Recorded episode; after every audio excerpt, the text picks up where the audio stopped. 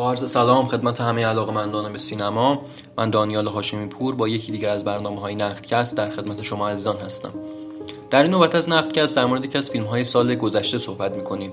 یکی از فیلم های سال 2019 یعنی فیلم رختشویی خانه اثر استیون سودربرگ که البته خیلی جاها به عنوان خشکشویی هم ترجمه شده ولی به نظر می‌رسه که رختشویی خانه خیلی ترجمه بهتری باشه که خب یک اشاره هم به بحث پولشویی و فساد مالی می‌تونه داشته باشه این اسم که خب سنگ بنای اصلی فیلم بر پایه این مسئله بنا شده. استیون سودربرگ در رخشوی خانه سعی می‌کنه که به مسئله فساد مالی و پولشویی هایی که توسط شرکت ها در سراسر دنیا انجام میشه و خصوصا در آمریکا این رو در قالب یک داستان برای مخاطب تعریف بکنه. منتها انقدر این روایت های شاخه به شاخه توی فیلم وجود داره و اون تمایلی که در واقع سودربرگ به ساخت یک اثر شبه اپیزودیک چون به نظر اپیزودیک هم خیلی به معنای واقعیش نباشه.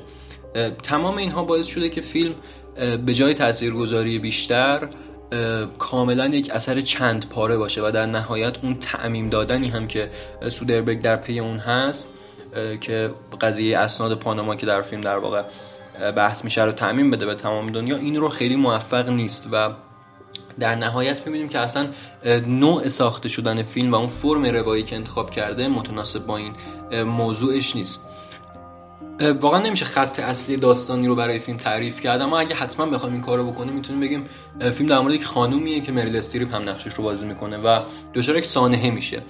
و وقتی میره که از بیمه خسارت بگیره بابت این سانحه می‌بینی که اصلا چیزی به اسم بیمه وجود نداره و تماما یک سری کاغذ بازیه و یک سری شرکت هایی که فقط روی کاغذ ثبت شدن و در عمل اصلا وجود ندارن. و همین باعث میشه که تصمیم بگیره انتقام بگیره از سران این قضیه و سران اون شرکتی که در واقع اینجا دارن پولشویی می‌کنن و سرش کلاه گذاشتن. تا این انتقام که خب در لحظه آخر هم مثلا به ثمر میشینه انقدر در بطن ساختمان اثر بد پرداخت شده و انقدر باورپذیر نیست که خب تمام منطقه این داستان رو میرزه به هم یعنی منطقه اصلی داستان رو هواست و این شاید که از مشکلات اصلی رخشوی خانه باشه.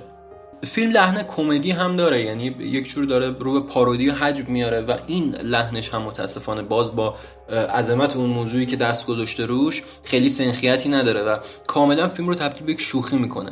و متاسفانه تنزش هم تنز تیزی نیست یعنی دو تا از سران این قضیه فساد مالی گری گولدمن و آنتونیو باندراس هستن توی فیلم که در واقع نقش دو تا از سران اون شرکت رو بازی می‌کنند. و اینها راوی اصلی داستان هستن برای بیننده.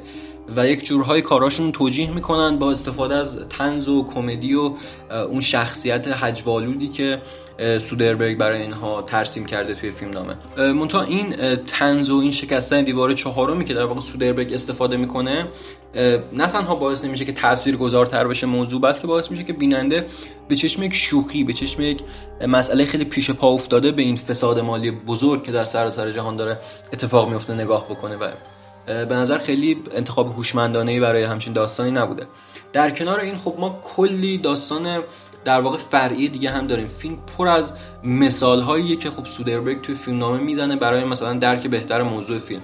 که گاهن بعضی هاشون خودشون می‌تونن یک فیلم جدا باشن و از داستان اصلی بسیار جالب ترن مثلا داستان اون سیاه پوستی که سعی می‌کنه حتی خانواده خودش رو هم با پول بخره. از تمام لحظات فیلم جالبتر و جذابتره ولی به هیچ انسجام و یک پارچگی نمی‌رسه. یعنی انگار چند تا فیلم کاملا جدا از هم رو ما داریم می‌بینیم. و این یکی از ایرادات خیلی اساسی و اصلی فیلمه که تا لحظه آخر هم موفق نمیشه به یک پارچگی دست پیدا بکنه.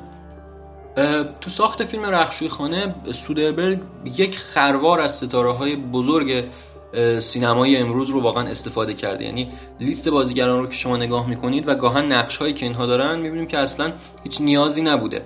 فیلم پر از ستاره است. از مریل استریپ گرفته تا گری اولدمن و آنتونیو باندراس که خب سه تا نقش های اصلی در واقع فیلم رو دارن تا خیلی بازیگرهای دیگه مثل مثلا دیوید شویمر که با Friends بسیار محبوب هست.